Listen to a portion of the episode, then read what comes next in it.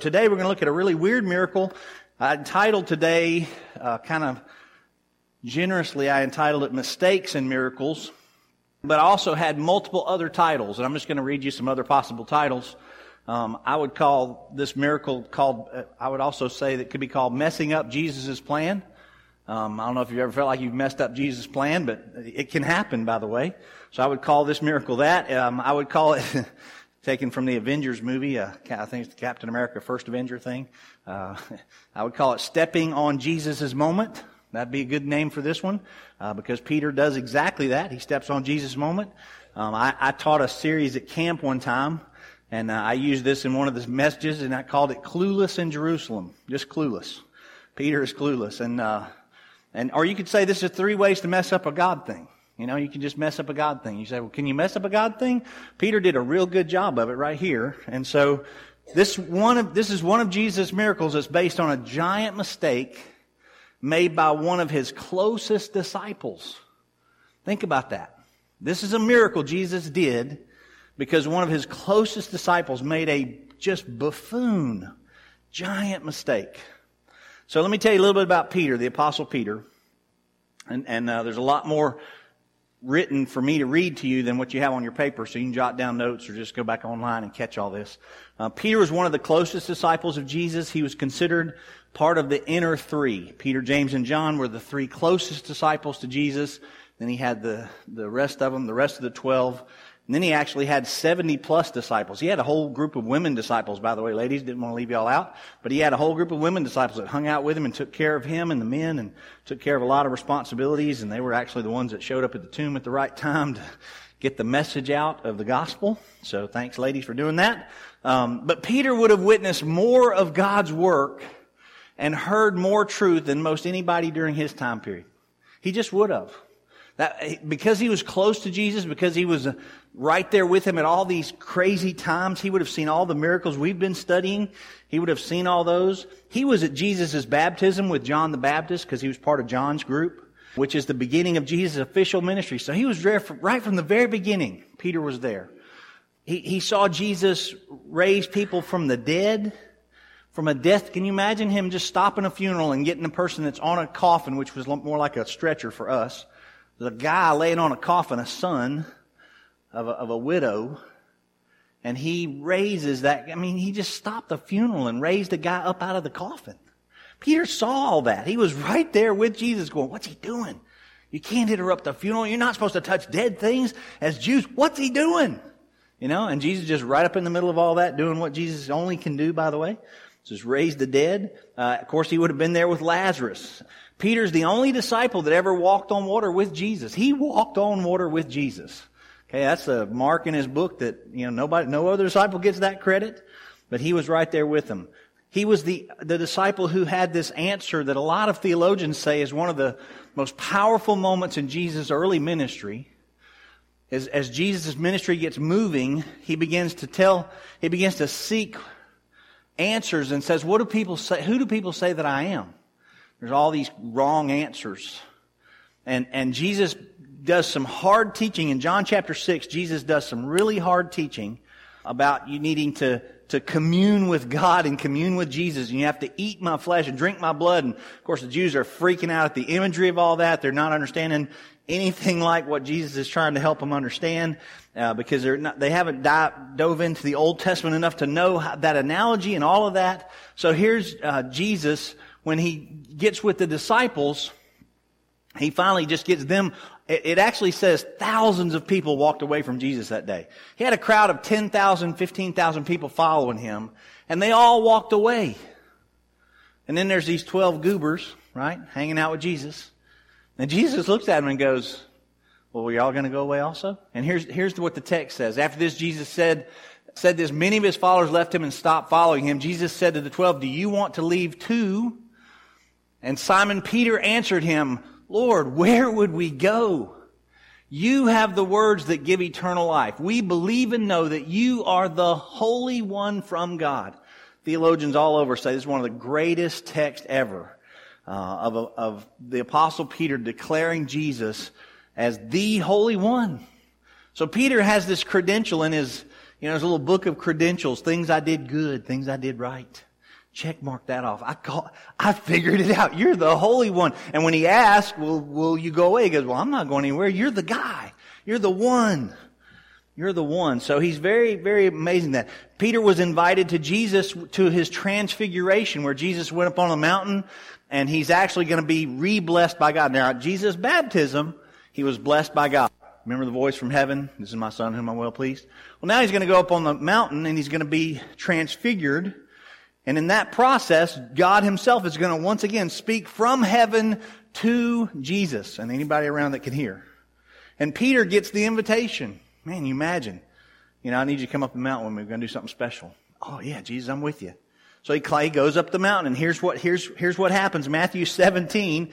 Six days later, Jesus took Peter and two brothers, James and John, and led them up to a high mountain to be alone. As the men watched Jesus appeared, uh, as the men watched, Jesus' appearance was transformed so that his face shone like the sun. Now, in the book of Revelation, Mr. Kendall, the book of Revelation, what is his face shown like? the sun. Remember? So in Jesus, in this moment on the mountain, the disciples are getting a glimpse of the real God that's with God man. Not just the man part now, because remember, he veiled his glory. He veiled his glory to become man. And now they're on this mountain and they're seeing the God part, right? So here's the, here's the God part just peeking out. His clothes became as white as light. And then suddenly Moses and Elijah appeared and began talking with Jesus. imagine you're just standing there and this guy named Moses and Elijah show up on the mountain with you and they're talking to Jesus like, hey man, it's good to see you. Where you been? We've been missing you up in heaven. Yeah, it's, everything's good. It's good. We're all good. Yeah, yeah. So what are you doing down here? Well, you're dying for the sins of. That's right. We, oh, that's right. We knew you were going to do that. Yeah, there's all this conversation happen. Peter, who can't, who talks without thinking sometimes, by the way, um, ADHD kind of guy that he is. He, it actually says the, the, the Greek word is very accurate to this translation. Peter blurted out, Lord, it's wonderful for us to be here. If you want, if you want, I'll make three shelter memorials. One for you, one for Moses, one for Elijah. Is there any problem with that, by the way? Not really, because they're all great people. There's just one that stands out far above the others. So we don't need three memorials. How many memorials should we build?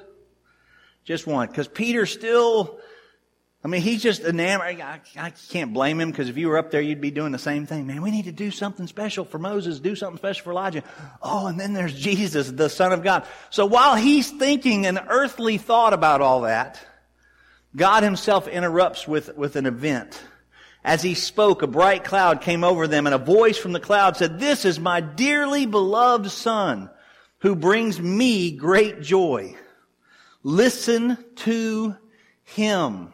If you mark things in your Bible, if you're in your Bible looking at this passage in Matthew chapter 17, that's real important.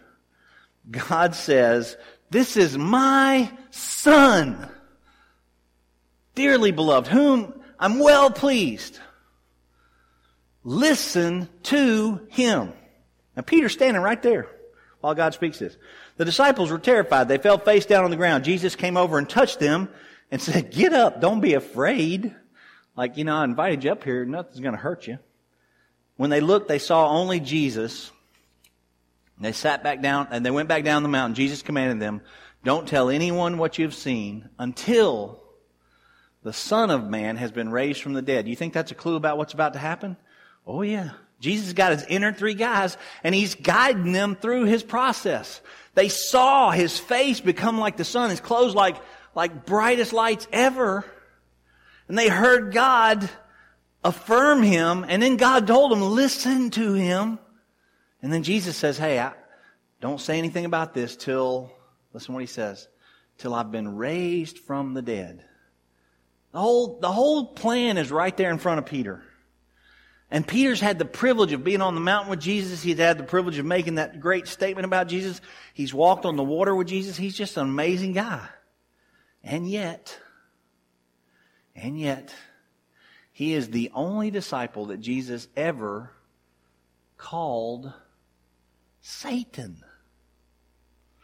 Man, if you want Jesus to call you a bad name, you know, I mean, if he was like you Nicodemus, you know, like you Pharisee, that'd be bad, you know. You're like a Pharisee to me, you know. I mean, you, you sit next to Jesus and he's going, man, you guys are, y'all are just like one of the Pharisees. That'd be bad because Jesus doesn't like the Pharisees and how they think.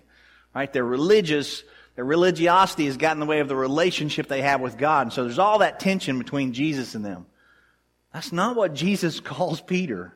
I just want you to look at this passage, Matthew 16. From then on, Jesus began to tell his disciples plainly that it was necessary for him to go to Jerusalem, that he would suffer many terrible things at the hands of the elders. He's telling them what's going to happen. The leading priests, the teachers of the religious laws, he would be killed. Jesus is telling them, I will be killed, but on the third day I'll be raised from the dead. Peter took him aside and began to reprimand him. You imagine taking Jesus aside to reprimand him. Peter took him aside, began to reprimand him for saying such things. Heaven forbid, Lord, he said, this will never happen to you. Jesus turned to Peter and said, Get away from me, Satan. You are a dangerous trap to me. You are only seeing things from a human point of view, not from God's. Peter, you're picturing those tragic things I just listed as tragedies on earth, not as triumphs in heaven. You're seeing them as earthly. And I've been walking with you for a long time now, trying to get you to see things through my grid. Look through my grid, Peter. Don't look through an earthly grid, look through my grid. So we have to learn to see things as Jesus sees them. We have to learn to see things as Jesus sees them. Just like these storms, these big storms that are coming in. People going, why would God allow that? Well, why would God allow that? Here's our nation with all this division and all this racial war stuff and just one thing after another. And Cody was telling me this morning that, that some guy, some guy on Facebook was going, where's your God now? And, you know, why is God allowing all these storms? And he says, maybe it's so we'll rally together because, you know, you see all these people of all, it doesn't matter what race you are. When your house is flooding, when you need help, people are getting boats and going to help each other. People are going in homes and rescuing each other. It doesn't matter your race or your, your color. As it should be, by the way. Right? So here's God trying to get Peter, this Jesus trying to get Peter to see things from the heavenly viewpoint.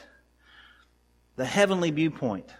So Peter's got all these credentials and then Jesus actually turns around and says to him, get behind me, Satan. That had to sting a little bit, don't you think? Peter, Peter, Peter probably pouted in his tent that night when he went to bed. He's like, man, Satan, he called me Satan. That's hard, right? And then Peter's the only disciple ever on record on the most important night in all of Jewish history and all of world history when the Lamb of God was going to become a willing sacrifice for the sins of man. It's that night. The, the holy Passover night where Jesus is going to be turned over to the elders uh, uh, in Jerusalem, and they're actually, the priests themselves are going to make him the sacrificial lamb for the sins of man, just like Jesus prophesied would happen. Peter jumps in the middle of the whole thing and, and tries to stop the whole thing by killing a man. He cuts off Malchus' ear, but in the, he was, his attempt was to kill him.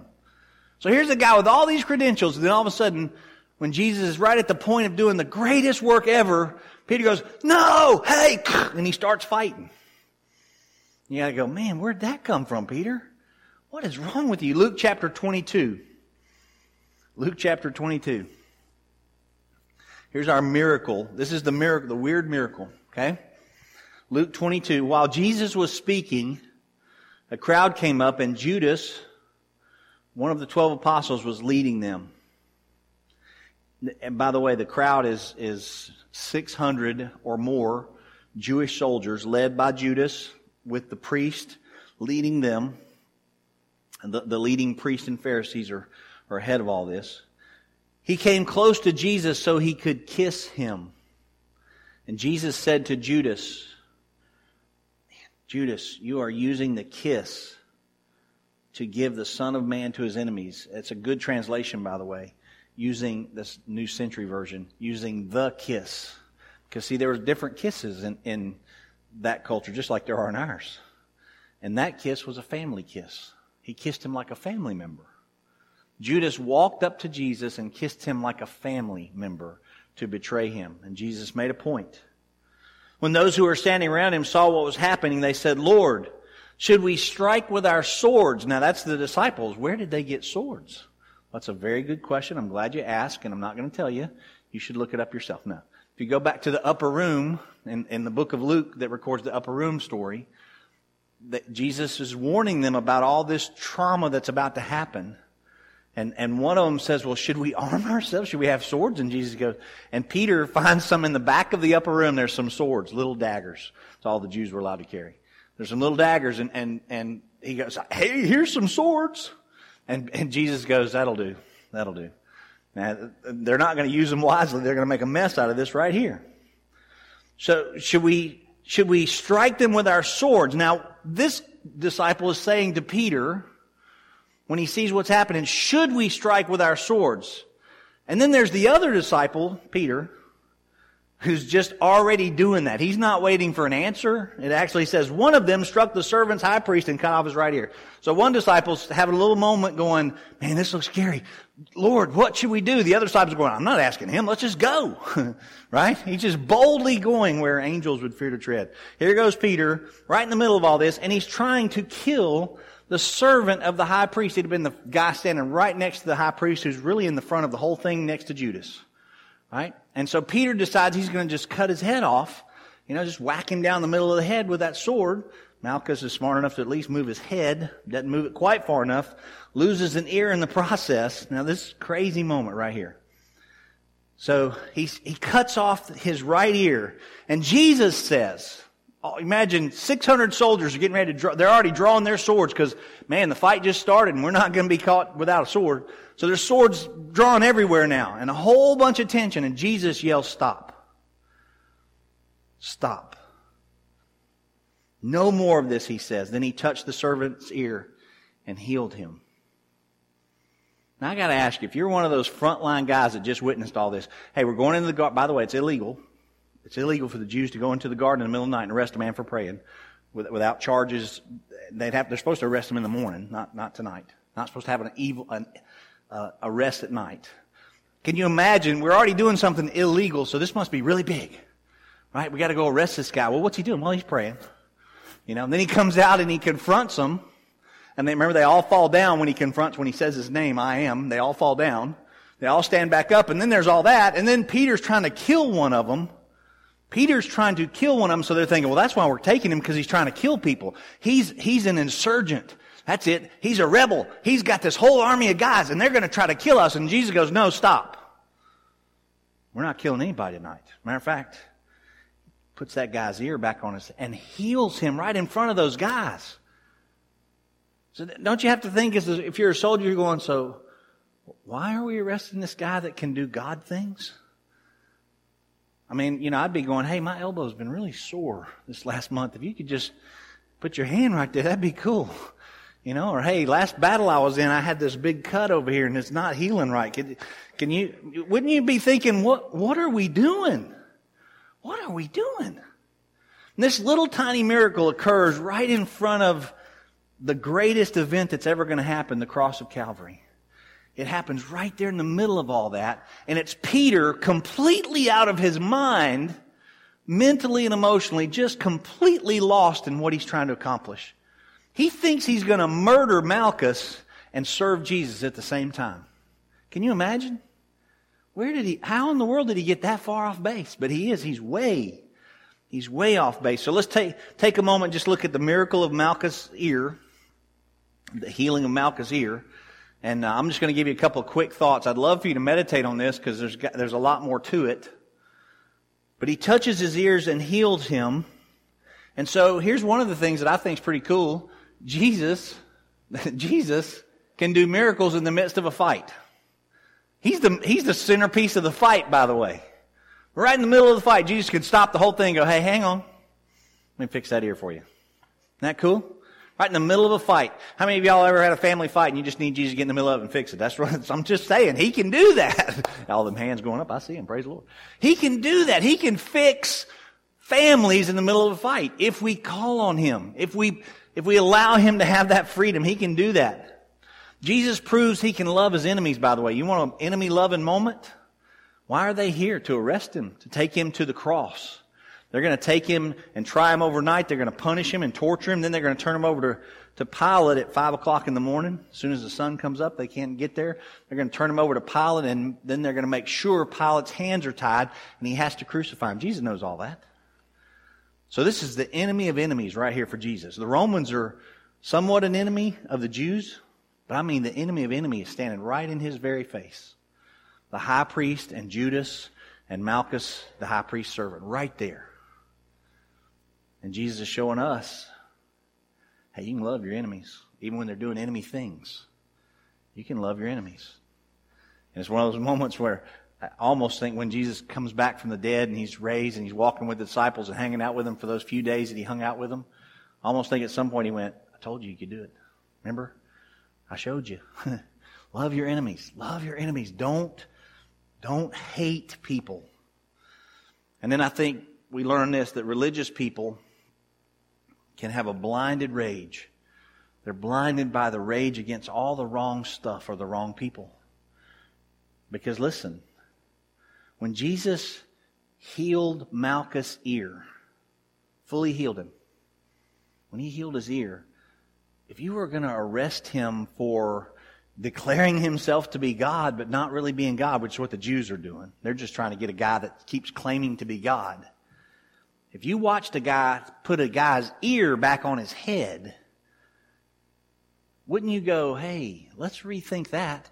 We should at least revisit the idea that he's got some godlike qualities like healing, because it's already all over our countryside for three years that he's done a ton of this. We just witnessed it with our eyes, and the high priest like, no, tie his hands. Tie his hands. Bind him up take him to jail, taking him to prison, they taking him to the Jewish temple prison. Isn't that crazy? They're, blind, they're blinded by their rage. They can't see God. I want to warn you that you got to be careful about getting caught in religious stuff, not relational stuff with Jesus, because it can get you all the wrong ways. I want to finish today by telling you three ways that we miss God's plans, because Peter missed God's plan big time here. I mean, he's just way out there. You've heard me mumble these in a whole bunch of sermons over the years, and I thought I'd just put it together a little package for you here this morning. Here's how you could really mess up God's work if you are just dumb enough to do it. And I want to tell you, everybody in this room, we're dumb enough to do it if we're not paying good attention. So let's learn from Peter's mistakes. Number one, Peter was talking when he should have been listening. Talking when he should have been listening. All you talkative people, I'm just talking to you right now. You should be listening, not talking. Okay? Talking when he should have been listening. Luke 22, 31. Here's what Jesus says to him. Now, by the way, Peter's heard Jesus talk about his death, burial, and that he will be raised again. He's heard Peter, he's heard Jesus talk about that he's going to be tortured by the Jews. He's going to be captured by them. He's heard him talk about all this suffering he's going to have to go through. And yet Peter just doesn't want to get on that page at all. Luke 22, 31. This is in the upper room the night before Peter messes up. The night that Peter messes up.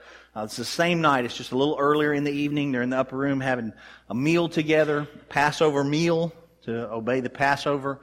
And uh, Jesus passes is passing the broken body and all that around to him. And in that middle of all of that, Jesus looks at Peter and says, Simon, Simon, Kind of like when my mama used to call me Stanley Dallas. That's the moment where you go, okay, got both names in there, better pay attention. This got serious. Simon, Simon, behold, Satan has demanded permission to sift you like wheat. That should have given Peter chills. I mean, he should have, me, my stomach would have been sensitive to the food. I'd have been, you know, about to throw up right there at the table going, who did you just say is what, doing what? Satan has desired to sift you like wheat. But I have prayed for you that your faith may not fail. And you, when once you have turned again, strengthen your brothers. The sentence says, Peter, you're fixing to fall flat on your face, big man. Satan himself is going to sift you like wheat. That's how you shake wheat. He's going to shake you down, Peter. And when you've repented and turned, after you've fallen and made a mess, Here's what he goes strengthen your brothers. You, you, you work with them. Now, Peter could have heard in that sentence several things. I'm in big trouble here. This is bad. And he could have said to Jesus, Jesus, help me. You know, just tell me what to do. So, and Jesus says, look, I'm praying for you. So here's a good answer. By the way, we're going to a prayer meeting in a few minutes in the garden for a long, all night prayer meeting. So it might be good for you to start praying for yourself as well. Because I got to pray for you. But here's what Jesus is, is exposing all that to him. And then Peter, instead of listening to any of that, says, Lord, with you, I'm ready to go both to prison and to death. I don't know who you're talking to. I'm not going to fail you. I'll go to prison for you. I'll die for you. Well, yeah, you will, Peter. You will.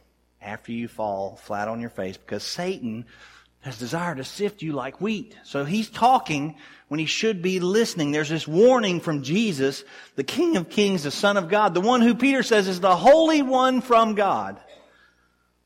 There's this warning, and Peter's not listening, but he's talking back. He totally missed the instructional time that he could have had with Jesus.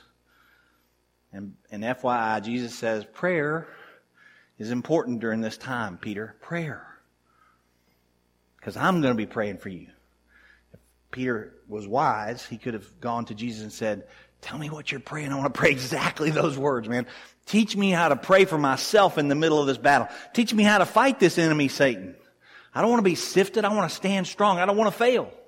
He doesn't do any of that. He just talks back and goes, well, that's not me. You must be thinking about Bartholomew, man. He's kind of weak, you know. He's just not going to make it through all this. I mean, he's really arrogantly talking when he should be listening. And I want to say to you, we're supposed to listen to God. We're supposed to listen to the Word of God. Hear it's, hear the words and listen to them and respond to them. Obey the Word. Secondly, he was sleeping when he should have been praying. When Jesus takes him into the Garden of Gethsemane, he invites his three inner disciples, again close to him, to come pray with him. And he says, listen to what he says. Jesus went in with his disciples to a place called Gethsemane, and he said to them, sit here while I go over there and pray. He took Peter, two sons of Zebedee along with him, and he began to be sorrowful and troubled. And here's what Jesus says, verse 30, 38. He said to them, my soul is overwhelmed with sorrow to the point of death. Jesus said, My soul is overwhelmed to the point of death. Peter should be going, What? Tell me what to do for you. Help me. Let me, how can I help you? Stay here and keep watch with me. Pray with me is what it says. Going a little farther, he fell to his face to the ground. He prayed, My Father, if it be possible, may this cup, cup of sin that he has to drink from all of us, be taken from me, yet not as I will, but as you will. Then he returned to his disciples and found them sleeping. This is one of the most difficult verses for me in all the Bible. Jesus looks at Peter and says, Could you men not keep watch with me for just one hour? Couldn't you just pray for one hour with me? That's all I was asked, just one hour. You're sound asleep. And he says, verse 41. Watch and pray so that you will not fall into temptation. Once again, a warning. The spirit is willing, but the body is weak. Jesus is warning, warning, warning his disciples, and they're struggling to hear. They're letting their physical weariness take over, and they're getting themselves in a big mess. And as you know, Peter's going to be in a bigger mess with his denials and all the, the crisis he goes through. Uh, but just, just after this is when Peter actually uh, tries to kill the man with a sword. Cuts off Malchus' ear. There's a great power in prayer, by the way. You can talk to God when you pray. You can talk to God, the Creator. God who, who looks down on our planet at that giant hurricane that we go, man, this is the strongest hurricane ever. We're going to study this hurricane for years. Look how powerful it is. God who could, if He were here and wanted to, could stand on any coastline anywhere and just speak to it and it would go away. It's roaring up the coast and it's going to destroy all this property. It's got all this intensity and all this power. It's one of the strongest storms on record in the Atlantic. All that stuff that we write down about it. And Jesus could just go, they go away. That's who you can pray to, by the way. And who listens. The Bible says he listens intently to our prayers. You can ask God, James 5, James chapter 1 verse 5 says you can ask God for wisdom. You can ask God for His wisdom in your life. Why wouldn't we pray more? I was in that prayer Bible study that we did in the last growth group with Jack Skinner, and uh, I posted a bunch of this online, but I may try to redo it for you sometime real soon here. Um, but studying prayer more intensely with him, he said, when you're praying fervently for someone, the only way you can lose is to quit. I thought, well, you know, I've, I've struggled with that. I prayed for somebody for a long time, and then finally I give up. I don't see answers. And Jack said, no, you, the only way you lose is to quit. And he taught that your sins can hinder your prayers and your prayers are needed by those who are lost. So we need to stop letting our sins hinder our prayers. We need to understand, he says, that sin, the way God views sin. And he, he said this sentence in one of our Bible studies. It just amazed me. Eating a piece of fruit doesn't seem so bad, does it? But it meant Calvary to Jesus. As soon as that fruit was eaten, it meant he had to go to Calvary. We need to be as serious about sin as Jesus is. He, he said in one of his Bible studies, if I regard iniquity in my heart, Psalm 66, the Lord will not hear me. We need to, we need to work on our sin. So prayer, prayer has the power to put demons to flight. And prayer has the power to bring a lost soul to Jesus himself, to the light of Jesus. Prayer can bring lost souls to the very light of Jesus if we're praying fervently, if we're praying hard. And here's Peter and the other guys sleeping when they should be praying.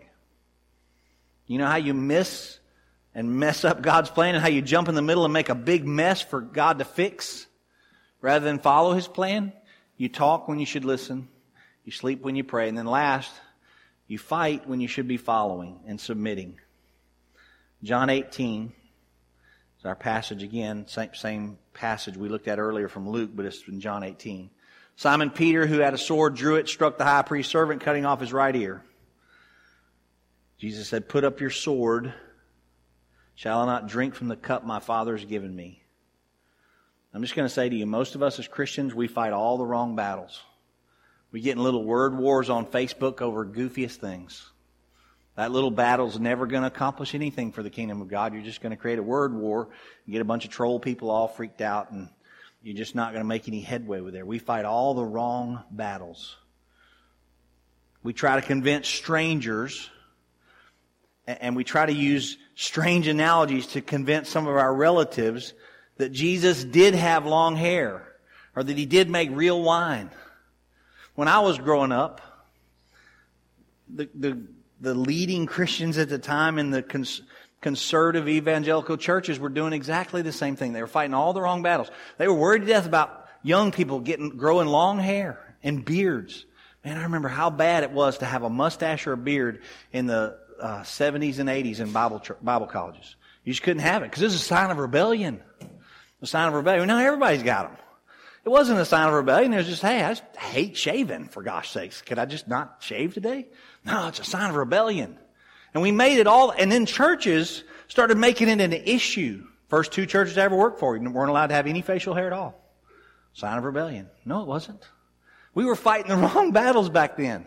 We're making big time messes. and we're fighting all the battles about what, how hair, how guys' hair should look, which of course never bothered me at all.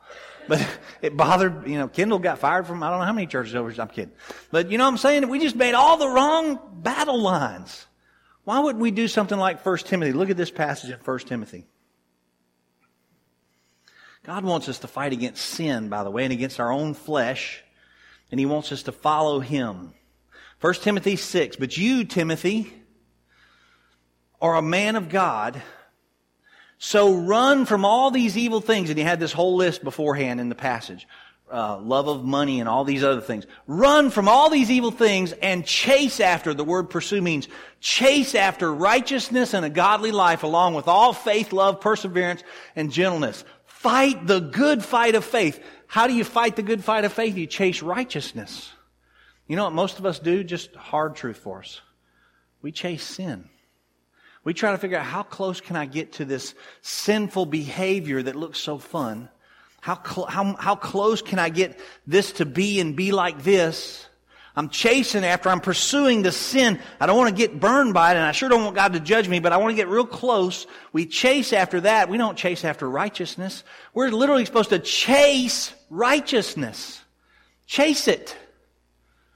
And we're trying to figure out, well, you know, this movie's kind of iffy. I don't know. Maybe I should, I don't know if I should go or not. It's kind of a, one of those on the line things. Stop chasing after the I don't knows, the iffies, the in the middle stuff. Chase after the righteous stuff. Go, hey, this is a great, great movie. You know, it's got God stuff in it. Let's chase after that. Let's chase after behavior that looks like faith and perseverance and gentleness and godly living. Let's chase after that stuff. Let's stop chasing sin. So I think we flip it all upside down. And I think because of that, there's a little bit of Peter in all of us. And I think Peter let his rebellion, let his arrogance, uh, with all his credentials, I think he let his rebellion and his arrogance get a hold of him. And he got in a lot of trouble.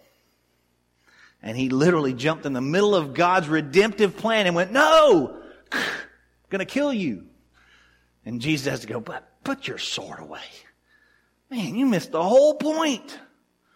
We don't need that. We, none of us need to be in the, in the way of God's redemptive plan in any person's life. So I want to encourage you to be listeners. Listen to the Word of God. Read and study the Word of God. Digest it. It says in James, we were talking about this at our small group this last week. It says in the book of James to look intently in the law of liberty that'll set you free. Look intently the law of liberty that'll set you free. So let me give you three conclusions. Sometimes we assume we're helping Jesus. We're going completely in the wrong direction. Sometimes we assume we're helping Jesus. That'd be Peter. We're going completely in the wrong direction. And how do I know that? Well, you, I've been there, and we have to learn to listen. Read the Word. Listen to the counsel of the Word. Seek God's heart. Seek God's plan. Wait on God to lead you rather than, see, there's that one disciple going, should we draw our swords now? Is this, the, is this why we got the swords? Is this the battle we're supposed to fight? And then there's Peter going, straight in. Not, not a good idea. So listen. Do exactly what God said on the mountain to, to, to the disciples around Jesus. Listen to him. Number two, even when we make horrible mistakes in following Jesus, man, I love this. He helps and continues to work his eternal purposes. Even when we make horrible mistakes, he helps and he continues working his eternal purposes. It's why I can have couples sit in my office who say, you know, we got married for all the wrong reasons, or we shouldn't have got this, we shouldn't have done it this way, or we didn't do it that way, and you know, we weren't, you know, I, he was not saved, or when we got married, now, you know, now we're, he's saved now, but we were unequally and there's all this whole this. They talk through it all, and I go, hey, God knows all of that. He can unravel every bit of that and work. He loves working through our horrible mistakes. When we're following Him, He loves working through that. And He helps us continue to he always works his eternal purposes in the midst of all of it. If, if we're listeners, if we're listeners and followers and seeking him.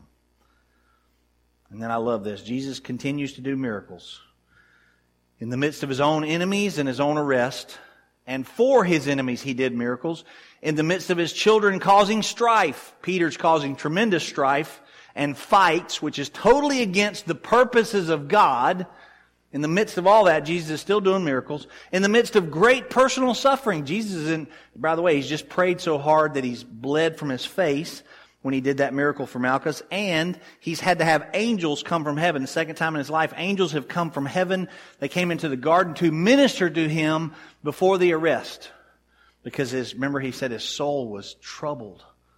Troubled. He's had angels from heaven have to help shore him up. His physical body. And so in the midst of all that great personal suffering, he still does miracles. In the midst of great confusion, because there had to be a ton of mass confusion right there. Who is Jesus to yell stop and make the whole thing stop? And then he fixes the guy's ears and then we're still going to arrest him. And all that confusion, Jesus does miracles. Because he's a miracle working Savior. He is. And you're supposed to believe that. By the way, you're supposed to proclaim that. He's a miracle working Savior. Multiple times when Jesus did miracles, he said to this to the people he did the miracles for in his early ministry, don't tell anybody. Don't tell anybody. Just go show yourself to the priest. Go take care of this, but don't, don't, don't spread the word. But at the end of his journey on earth, we're supposed to tell. And now that he's resurrected, we're supposed to tell about every miracle that happens. All the good things that happen to you. The ultimate greatest miracle of all is that you were saved. You were, you were bought with a price of His blood, and you were saved from hell into heaven by the work of Christ. That's a miracle worth talking about, by the way. It's one you're supposed to talk about the most. When people say, well, I just don't believe in miracles, go, I do. I can tell you one for me personally. You know, I was one day at one, at some point in my life, I was bound for hell. Now I'm bound for heaven. And I'm sure that I'm bound for heaven. I'm 100% sure. I can show it to you in here. I can prove it to you. I can tell you my heart's settled with it all. I have a peace that passes understanding. You can't know till you take the Word of God into your life like I have. That's what we're supposed to testify of. Amen? Amen. Let's bow our heads and the band's going to come play us, play us out today.